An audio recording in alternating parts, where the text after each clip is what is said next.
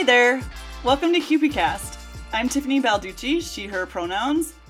Are you hoping to learn more about unions or progressive movements? Then you're in the right spot. We're the only podcast of our kind, combining union info, pop culture, and more, kicking ass for the working class, one podcast at a time. Whether you're a member of CUPE, in a union, wish you were in a union, or just found us while browsing, you're definitely in the right place. I'm Brittany Nisbet, she, her pronouns. And I'm Elise Levi, she, her pronouns. Today we'll be talking all about the CLC, the Canadian Labour Congress. We'll be discussing the history and structure of the Canadian Labour Congress, the most recent CLC convention, how conventions work, who was recently elected, and we have a special guest interview with Lily Chang, the newly elected Secretary Treasurer of the CLC. So let's get into it. You're listening to CUPEcast episode number three Spill in the Solidarity.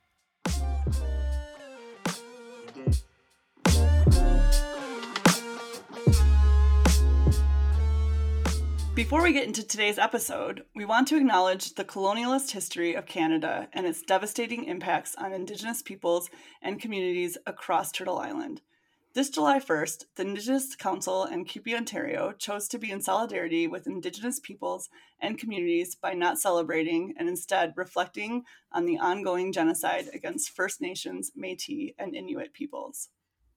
And while July 1st might be over now, our solidarity will forever continue as we amplify the demands of the Indigenous Council, which includes demanding that all levels of government commit to the terms of the Missing Children Research Project, which calls for an examination of the number and cause of deaths, illnesses, disappearances of children, the location of these burial sites, a review of all relevant church and government records, as well as information provided by the survivors, staff, or anybody else. We also call on the Ford Conservatives to restart a cancelled plan to update provincial curriculum documents with Indigenous content, specifically concerning residential schools. Additionally, we also call on the federal government to respect the NDP motion passed by the legislature demanding that the government stop fighting Indigenous children in the courts. Lastly, for folks looking for resources, we encourage you to check out Walking the Talk, a practical guide for reconciliation for CUPE locals. This guide can be found on the CUPE National website and in our show notes. We're going to kick off today's episode with a bit of a history lesson on the Canadian Labour Congress, also known as the CLC. The CLC was founded on April 23, 1956, which makes the CLC 65 years old. The CLC was created through a merger of two major labour congresses at the time the Trades and Labour Congress of Canada and the Canadian Congress of Labour. The creation of the Canadian Labour Congress didn't come easy, and while I wasn't there, it definitely doesn't sound like the process was all sunshine and rainbows because of varying political differences. Mm-hmm. However, both the Trades and Labour Congress of Canada and the Canadian Congress of Labour were able to put aside their differences and they struck a joint committee to discuss a merger. After approximately two years of work was put in by the Trades and Labour Congress of Canada and the Canadian Congress of Labour, the Canadian Labour Congress was finally born. The CLC was created because both the Trades and Labour Congress of Canada and the Canadian Congress of Labour understood the importance of worker solidarity and the need for there to be a pledge against unions raiding one another. Hmm. Thank you so much for that history lesson, Elise. So, for people wondering what raiding is, um, a union raid is when a challenger or an outside union tries to take over the membership base of an existing union. And this goes against the, co- the constitution of the CLC. So today, the CLC is the largest labor organization in the country, in the country, and it represents over 3.3 million workers, wow. which spans across the entire country with workers from every industry imaginable. The CLC also brings together dozens of national and international unions, provincial and territorial federations of labor, including the Ontario Federation of Labor, and approximately 130 community based district labor councils. As the voice of labor in the country, the CLC organizes campaigns, provides union education, advocates for workers' rights and human rights, and lobbies the federal government to advance progressive policy nationally and internationally. Yeah, and what's also really cool about the history of the CLC is that it is a founding member of the NDP, the New Democratic ah. Party. Yeah. Back in 1958, also I wasn't around then either. Uh, the Canadian Labor Congress. nope, definitely not. Uh, the Canadian Labor Congress and the Cooperative Commonwealth Federation, um, known as the CCF, which was the former Democratic Socialist Party, came together to discuss the formation of a new political party in Canada. And after three long years of deliberations, the two organizations were able to lay down the foundation, structure, policies, and more. And thus, the NDP was born. Oh. So, part of what makes NDP so unique is that labor organizations are built right into the structure of the NDP. So the CLC affiliated district labor councils can send representatives to provincial and federal NDP conventions. Um, they can submit resolutions, vote, run for executive positions, and more. I'm president of Durham Region Labor Council, and we have a delegate on the Ontario Provincial Council of the NDP, for example. Oh, that's so cool. That's definitely something that people might not realize. And it's it's also important that we did do that history because like there's a lot more to it than we actually thought before, I think. Like it's just not so surface level um with just mm-hmm. this is the CLC. So it's I'm really glad sure. that we actually looked into the history of that. So how is the CLC made up now because there seems to be a really big executive board. In terms of governance, the CLC is governed by decisions that are made at the CLC convention every three years. And in between conventions, decisions are made and carried out by the Canadian Council. Many members of the Canadian Council were elected at the most recent CLC convention in June. This includes all of the CLC officers, including CLC President Bea Bruske, CLC Secretary Treasurer Lily Chang, who is also a CUPE Local 79 member who we'll be hearing from later on in the podcast. Woo! Yay! Yeah. and then lastly, the two CLC Executive Vice Presidents, Siobhan Vipond and Larry Rousseau. The CLC officers are employed on a full time basis with the CLC and run the day to day operations, including campaigns, communications, servicing, and directing and managing staff. That is so busy. Um, and then there's other members of the Canadian Council who were also elected in June, and uh, those folks are responsible for representing equity seekers. The two vice presidents representing workers of color, Danielle Duboc and Ainsworth Spence. One vice president representing the Indigenous workers, that's Gloria Lepine. From One CUPE. vice president. Oh, that's great. um, and then there's also another vice president representing workers with disabilities. That's Arlene Phillips. Uh, another vice president representing lesbian, gay, bisexual, transgender, queer, two spirit, and intersex workers. And that's Gina McKay, who is also another CUPE person. Um, and then another vice president representing young workers, who is Dina Capicilla. So she's Yes, I was gonna say she's CUPE too. I'm going through this and I'm like, ah, that's a lot. That's great. Uh, so a huge congratulations to all the delegates elected at the CLC, and thank you to everyone who had the courage to put their name forward.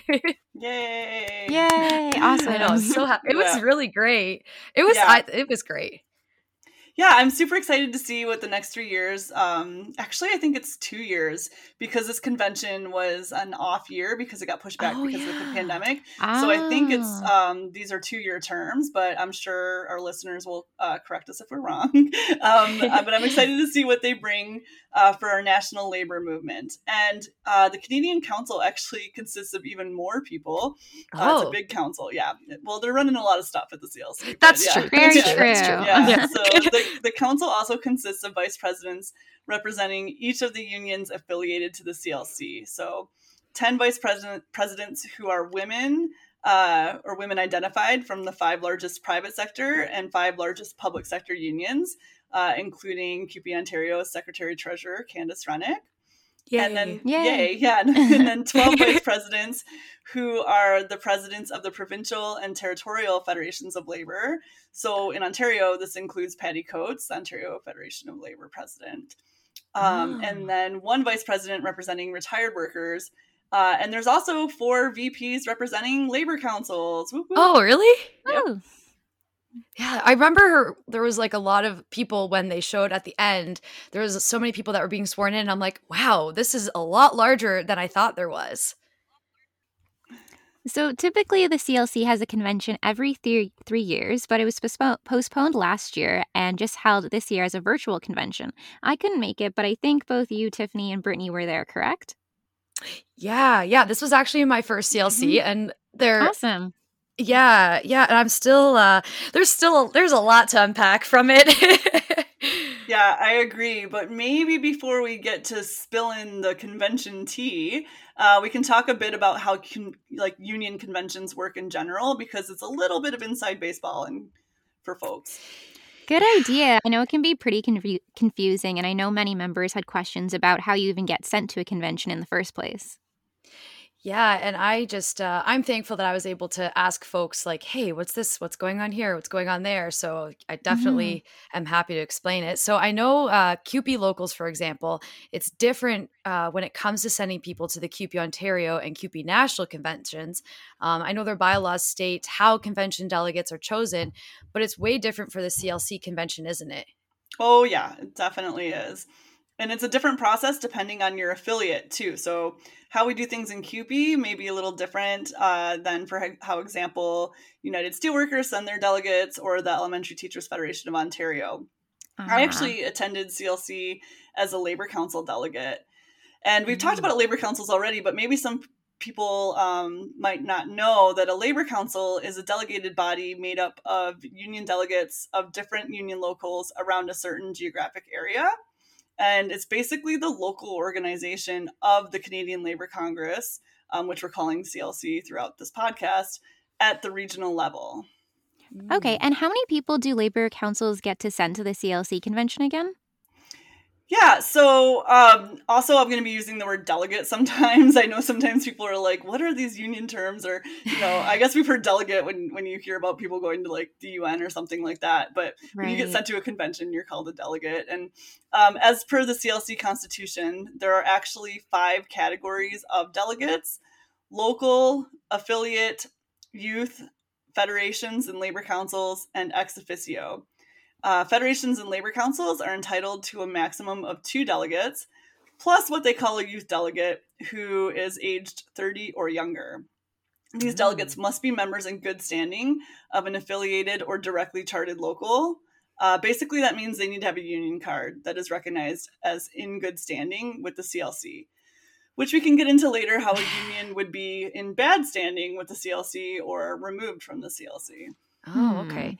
So then in CUPE, we get our credentials through national, right? Yeah, so local unions in Canada of affiliates and directly chartered local unions get one delegate for uh, 1,000 or fewer members, and then one additional delegate for each additional 500 members, or major fraction thereof, is what the Constitution says. And delegates must belong to the local they represent, uh, but there is an exception uh, for staff to also represent the union they work for. Oh. Oh, so that would mean that CUPE at around 700,000 members would get quite a few credentials, right? Yeah, yeah, we're the biggest. I'm not going to do the Ah. mental math. Yeah, I'm not going to do the mental math right here because I'll totally mess it up. But yeah, we get a lot. Uh, and CUPE communicates with locals ahead of the CLC convention about how to sign up and send delegates. So there was a CUPE caucus at the last convention, and Mark Hancock, the pre- national president, um, said that we had over 600 delegates. Yeah, that sounds right. Uh, and we probably had room for actually a lot more credential wise. Uh, so that's that's a little bit on how one, would even get sent to convention. But there are also fees and that kind of thing to also consider, which many locals do when they're looking at their own conventions, uh, whether it be their own, uh, you know, union or Federation of Labor or national or provincial convention. Sometimes there are subsidies for small locals to attend. And the CLC has a youth or young worker credential that we talked about earlier, uh, set aside for each local too, in order to encourage more involvement at the young worker level. But even these virtual conventions have costs associated to them so that locals kind of consider when they're deciding how many delegates they'll send. Oh. Very true. Um, we actually do that also in CUPE Ontario, with each local having access to an additional credential for an equity seeker. So it's good to see that these uh, barriers are being addressed. Hmm Yeah, and a few weeks ago, I actually noticed that CUPE National Convention has that extra credential as well. So it can be a barrier to even get sent to a convention. Um, I know many rank and file members don't normally have access to these spaces for lots of reasons. Either they don't know how, their local automatically sends executive members, their local has a lottery and they're not drawn, just for a few examples. Yeah, when union conventions are in person, um, typically when you arrive on uh, a convention floor, they call it the convention floor. Um, it's, like a, a big giant room full of people. Uh, you'll notice it doesn't necessarily represent the entire membership uh, just by looking around. Um, also, something that happens in person is deciding where locals or affiliates get to sit on the convention floor because there's premium spots and not so premium oh, spots. Oh, there is. There sure yeah. is. so there's actually a draw for spots. Uh, wow. Uh, and then you kind of find out, okay, at CUPE National, like Ontario is so huge, so there's only yeah. so many places we fit. Um, and then when people find out where their spot is, they'll line up super early, like outside the convention doors, to run in and save seats for their local. Like yeah, I may have done that. open the door and people just run right in. It's awesome. Uh, it is. I've I've been there for sure. Yeah. Um, and I'm getting ahead of myself though because before a convention even happens, there's usually a convention call that comes out and lists all your deadlines for anything. And so an important deadline to note is when resolutions and constitutional amendments are due. Yeah. And so, for those of you who don't know, basically a convention is a policy setting body, and it's the only opportunity to amend the Constitution or set policy in between the conventions. Exactly. And I'm a huge fan of writing and submitting resolutions to conventions. It's one of my uh, nerdy passions, I guess. I'll send um, any resolutions to you, then you can help yeah, me. yeah. If anyone needs any help writing a resolution, I'm I'm happy to do so. And every local is different on how they submit resolutions. But what I'm used to is that um, they're debated at the local level or the labor council level uh, by the membership. So you know the executive will present the resolutions they're suggesting get sent uh, and vote and then the membership votes on whether or not to send it um, mm-hmm. and then it could be signed off by the executive members of the local and sent in by the deadline but sometimes there's issues with the deadline or it's summertime for example and there aren't yeah. meetings happening mm-hmm. so the mm-hmm. exec the executive just makes the decision in some cases and of course this could be way different amongst affiliates and locals for sure. I know my local CUPE 1281, we often send uh, resolutions to conventions. We sent money to the CUPE Ontario convention, actually, and I think we also sent some to the CLC one as well. There are so many resolutions that are being sent in, though. How many actually get discussed at the convention itself? Yeah, not many, unfortunately. Yeah. yeah. Usually it's a big point of debate at these conventions um, that not enough time is spent actually debating resolutions and that there's too much time being spent on what others would consider or some would consider as convention fluff. But the ironic thing is, is that um, people go to complain about how we don't have enough time uh, to spend on resolutions, but then they're taking up time complaining. So it's it's interesting. You're always running against the clock in a convention. Right. Yeah, and like the debate is one of the most inter- interesting parts of the convention. I uh, I always enjoy the debates. I, I, also find that it's always a good opportunity for me to learn if I don't really know a whole lot about something that's being debated. Um, And hmm. even in the virtual settings, there have been pro and con mics. So if you want to speak in favor of a resolution, you just click on pro, and if you want to speak against the resolution, which many people do because they feel it just doesn't go far enough, then they'll click on con. Uh, in person, we would normally just be lining up at a mic to speak, and the mics would be set out all around the convention floor and they'd be numbered. Oh, so I feel like knowing the right time to line up can also be a little overwhelming for some folks as well. Oh, for sure. Uh, usually, delegates don't even know the order of resolutions until the day of. So they organize themselves accordingly in a lineup based on when their resolution is hitting the floor. Uh, but in this virtual world, like Brittany said, you just have to click to speak when the resolution came up on the screen. And Tiffany, you were so good at that. At CLC, you spoke on uh, you spoke first on two different resolutions, and I loved how you joked about how you should go on Jeopardy. yeah.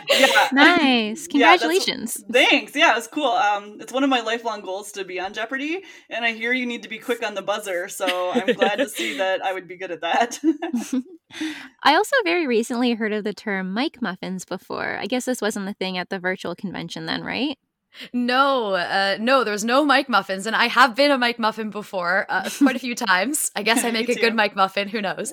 Um, a mic muffin is a term that I really don't know where the heck it started, uh, but it's a person who physically holds a place in line at a mic for somebody else who will speak to a resolution, but they need that mic held for them due to the other obligations that they have.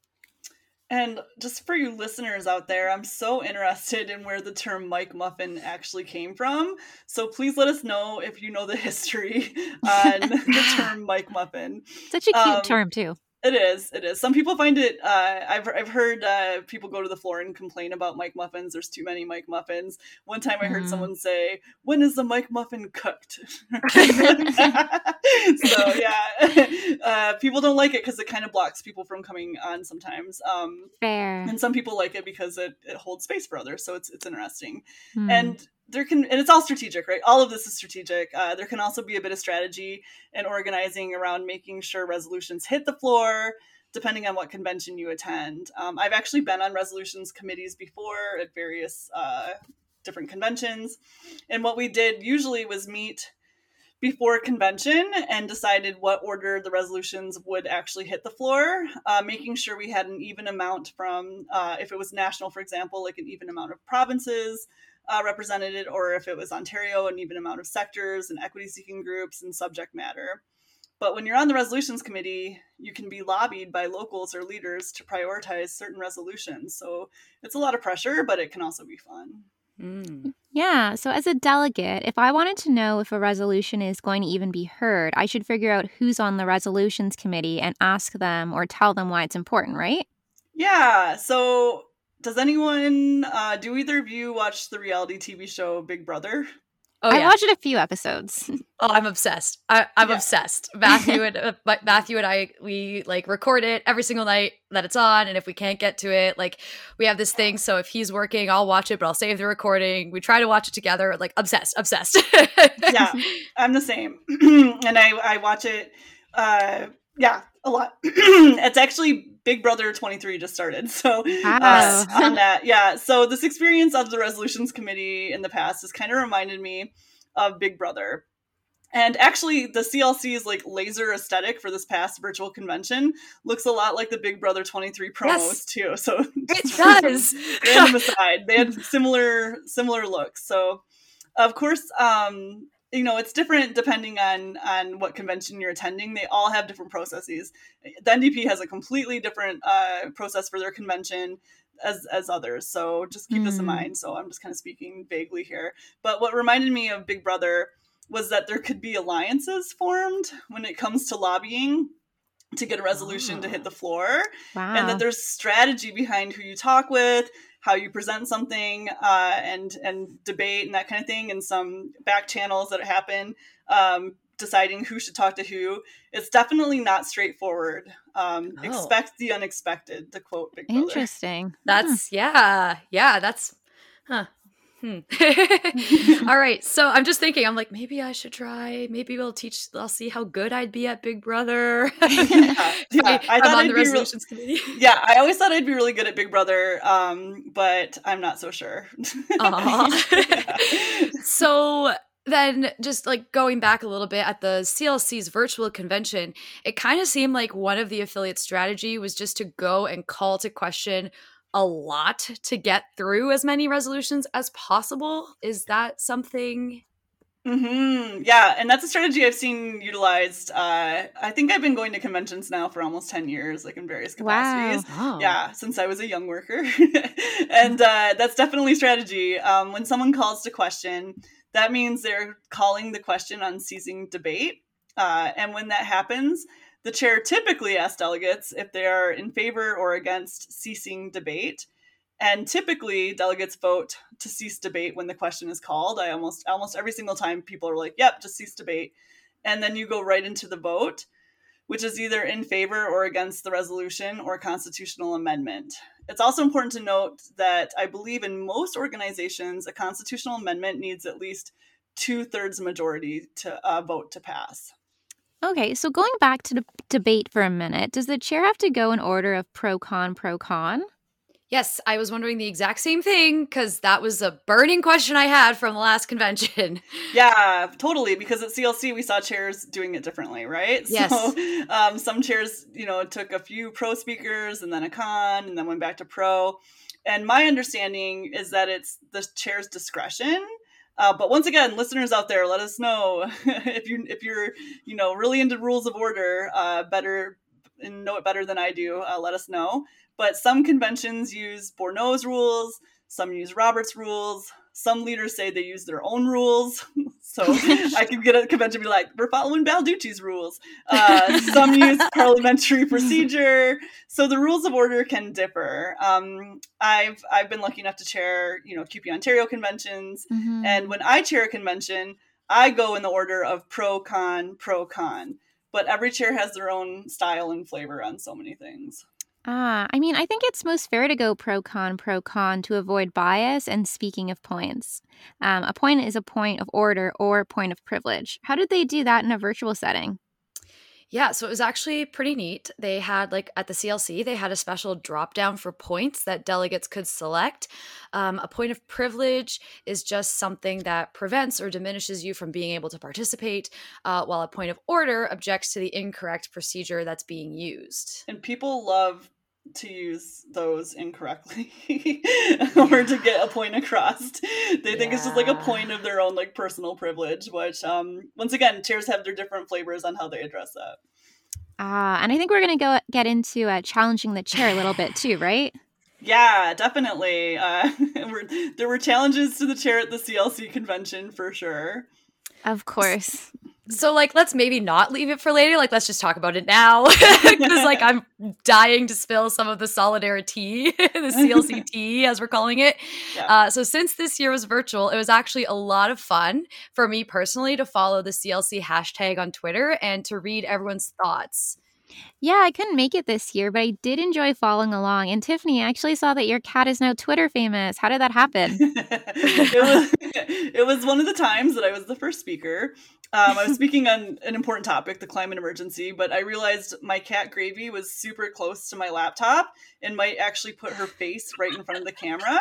So when I introduced myself, I said, because uh, at conventions you have to start off by introducing yourself. Right. Um, so and, and your affiliate. So I said uh, Tiffany Balducci, Durham Region Labor Council President, member of CUPE, she, her pronouns, and I'm here with my cat. Her name is Gravy. So I identified her as well. I laughed out loud so hard when you said that. I was like, oh my gosh, this is fantastic. I just like, I started laughing. I think I even texted you and was like, hello, gravy. and I'm pretty sure I retweeted a gravy tweet. Mm-hmm. Uh, one of my favorite tweets was from Suzanne Skidmore and it said hashtag CLC 2021. Anyone else for cheering for an appearance from Tiffany Balducci's cat, Gravy? I'm sure someone had that on their bingo sheet. Great job on the mic. Yeah, it was so fun to read. Yeah.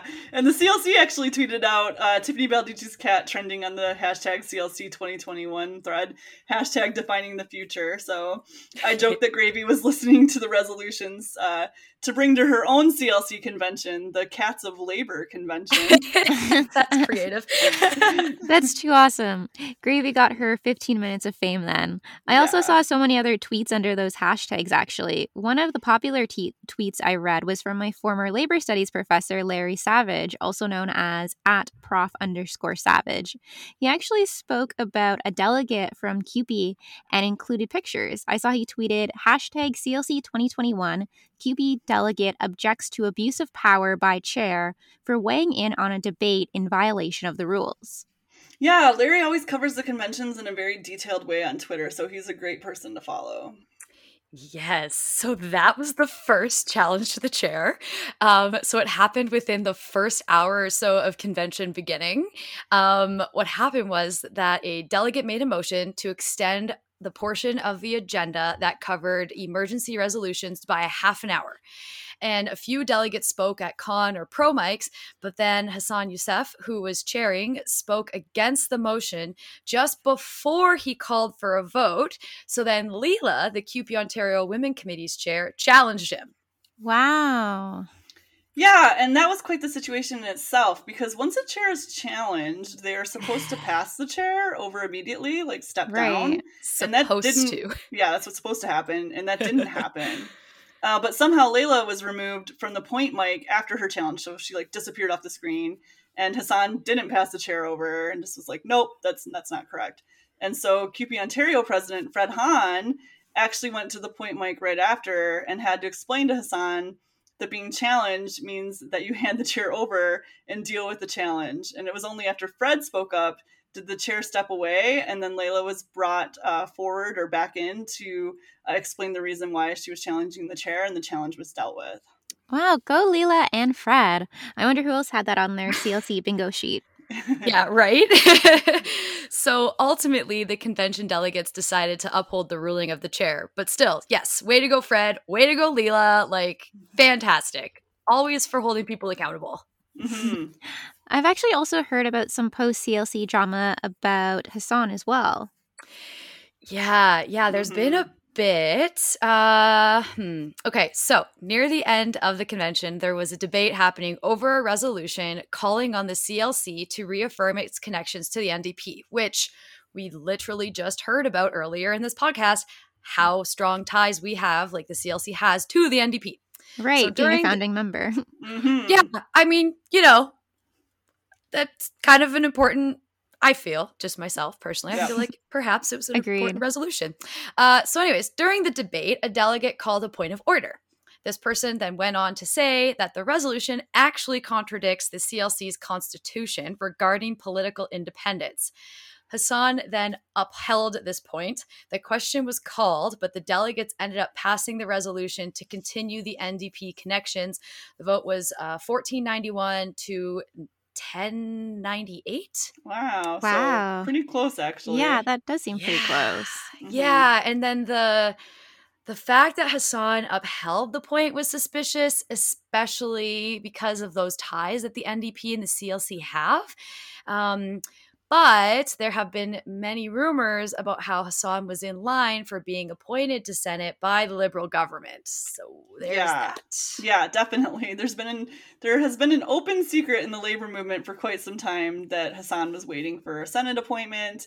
Uh, even though he wouldn't speak to it publicly or kept denying it, we all knew. It, I mean, speaking for myself only, but circles that I kind of have spoken with as well um, we just knew it was just a matter of time. Uh, we've also seen him be pretty friendly with the liberals while in office, cozying up to Bill Morneau and chambers of Com- commerce, and and you know some unions support that. Uh, they they say we need to be friendly to the current government to make gains for our members, and and some unions are critical, saying the liberal liberal government has failed workers uh, time and time again. And then also you know the connection to the NDP we discussed earlier.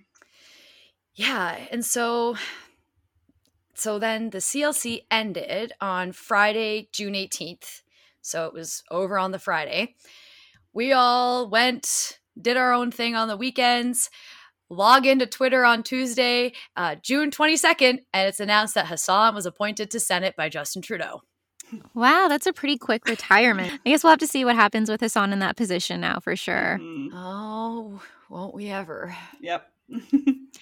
I also mm-hmm. heard that CUPE also had some other really great moments during the convention. I read another tweet by Larry Savage about our Secretary Treasurer Candace Rennick. It said CUPE Ontario's Candace Rennick argues that we need more than lobbying to win economic justice for women workers in one of the most passionate speeches yet at CLC 2021. Yeah, it was so amazing. I mean, it's always great to hear what Candace has to say, but honestly, her speech was probably one of the most memorable ones for sure. Oh, it absolutely was, yeah. And, and, also, Tiffany, you were a panelist on the Good Jobs agenda. I, I don't know how we haven't mentioned that until now. I actually watched that whole thing. You did a phenomenal job, so yay!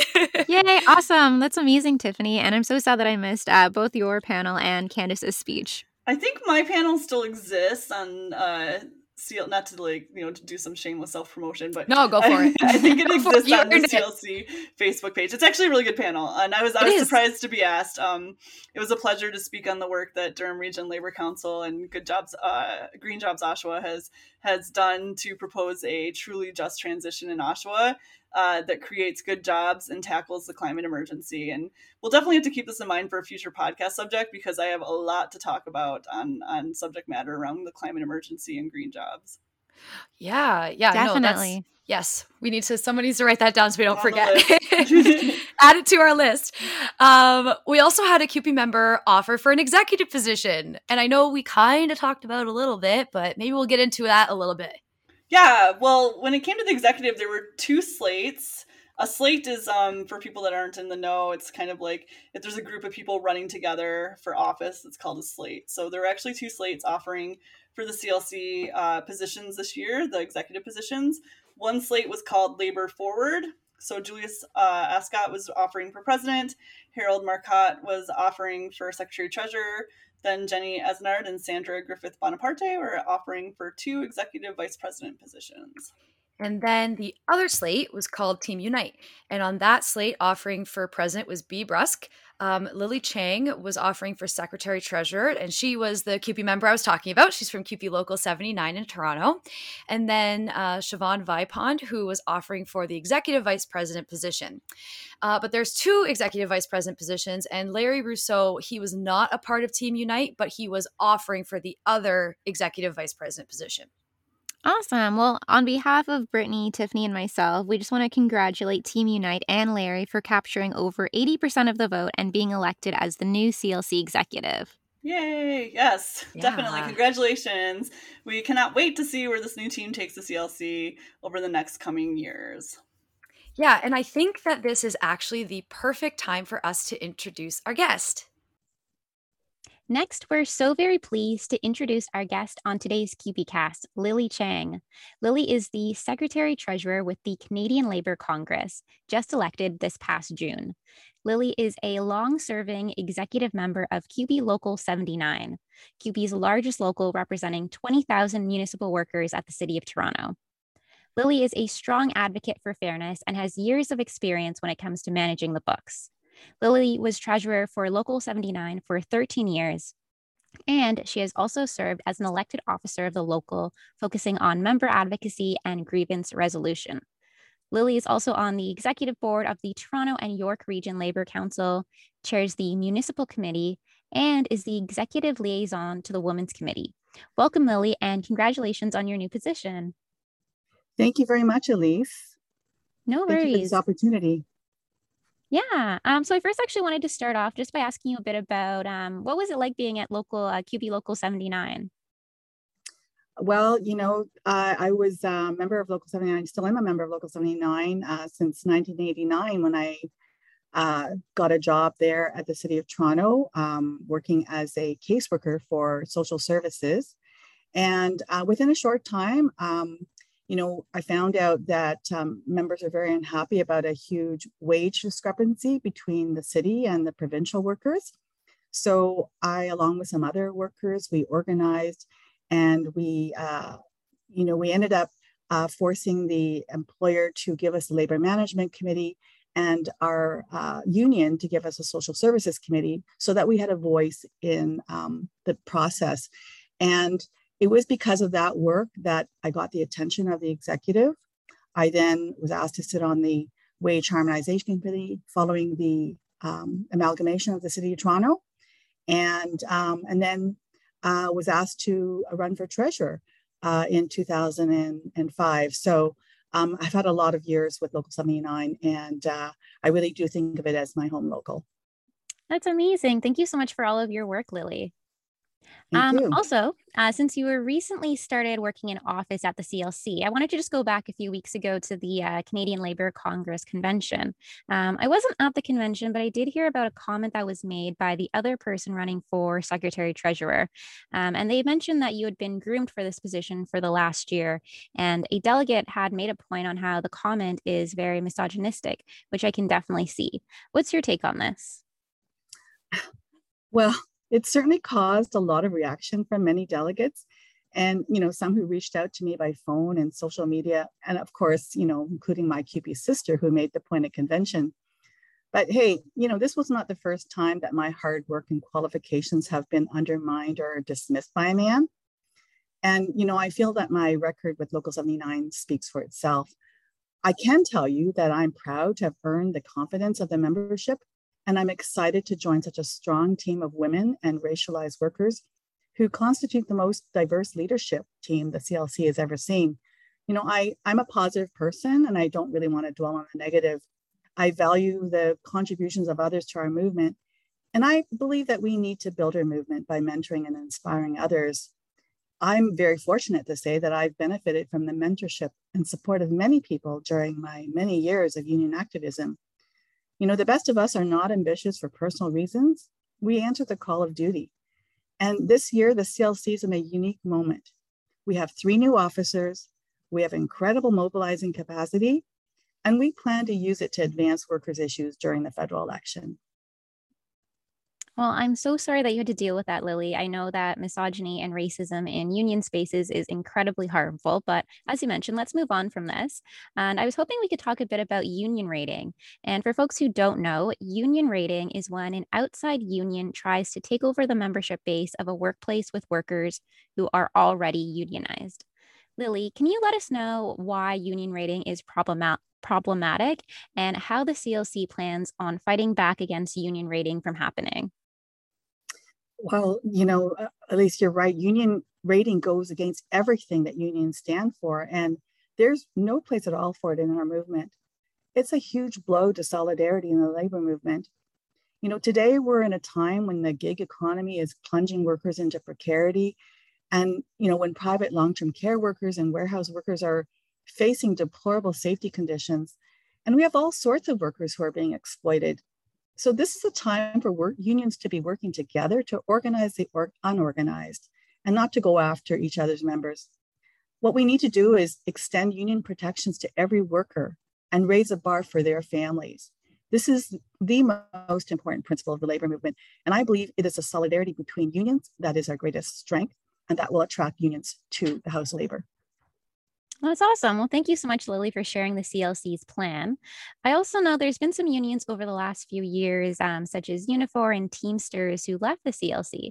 Is there a plan to rebuild these relationships and recruit and recruit these unions back? Of course, uh, we are committed to uniting the House of Labor, but that unity must be founded on the principle of solidarity.